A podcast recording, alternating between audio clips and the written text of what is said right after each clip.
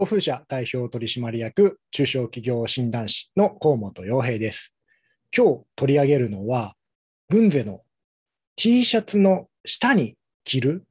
インティという肌着ですね、え、こちらについてご紹介したいと思います。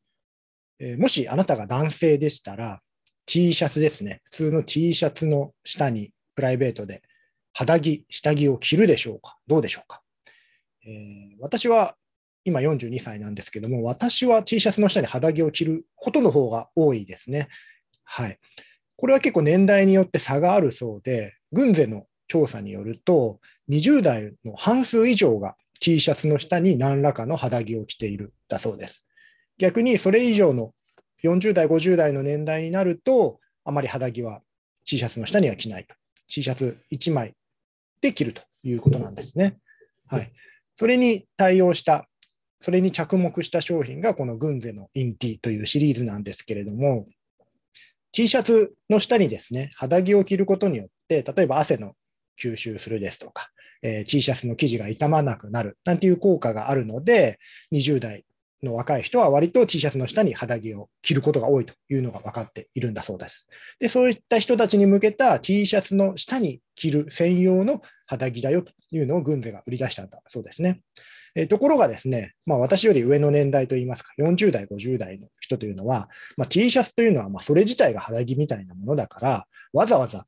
さらにその下に何か着るなんてことはしないでしょう、おかしいでしょうっていう感覚の人が多いんだそうですね。そのあたりが若い人との考えのギャップになっていて、いや、T シャツの下に着る肌着を売り出したらどうですかという提案をしてもですね、いやいや、T シャツは1枚で着るものだから、そんなの必要としてないよ、売れてないよ、売れないよっていうような反応が一般的だっただそうですね。ところが今の若い人はそういう習慣があるんですよと、T シャツの下に肌着着るんですよと。でそれによって例えば透けを透けるのを防いだり、えー、汗じめを防いだりしてるんですよっていう、こういったまあ実態調査といいますか、えー、実際の調査結果を見せることで40代以上の人も、あなるほど、実際はそうなのか、じゃあやってみようかというので、売り出して、え、大々的にヒットになったんだそうですね。まあ、こういうふうに、え、年配の人にとっては、いや、T シャツなんていうのはサーダの上に着て当たり前だろうっていう、それがですね、もう自分の先入観として持っていると、なかなか、いや、今、こういうトレンドがあるんですよ、こういう考えがあるんですよって言われても、なかなかそちらに移れなかったりしますよね。はい、私自身の経験としてもですね、まあ、似たような経験がありまして、まあ、私が直に関わった製品、商品ではないんですけれども、ある時ですね、まあ、第3のビールで、まるでクラフトビールのような味わいを目指しましたっていう第3のビールが発売されたんですね。それは今も売ってるんですけども。はい、で私はそれを聞いてですね、いや、第3のビールっていうのは、まあ、ある意味もうビールよりちょっと水っぽくて、まあ、多少味が劣るのはしょうがないけど、まあ、安いし、水っぽいというのも裏を返せば、まあ、さっぱり飲めるっていうことなんで、財産のビールを飲む人、求める人っていうのは、さっぱりごくごく水のように飲めるビールを求めてるでしょと。クラフトビールのような味わいは求めてないんじゃないだからこれって売れないんじゃないっていうふうに私は直感で思ったんですね。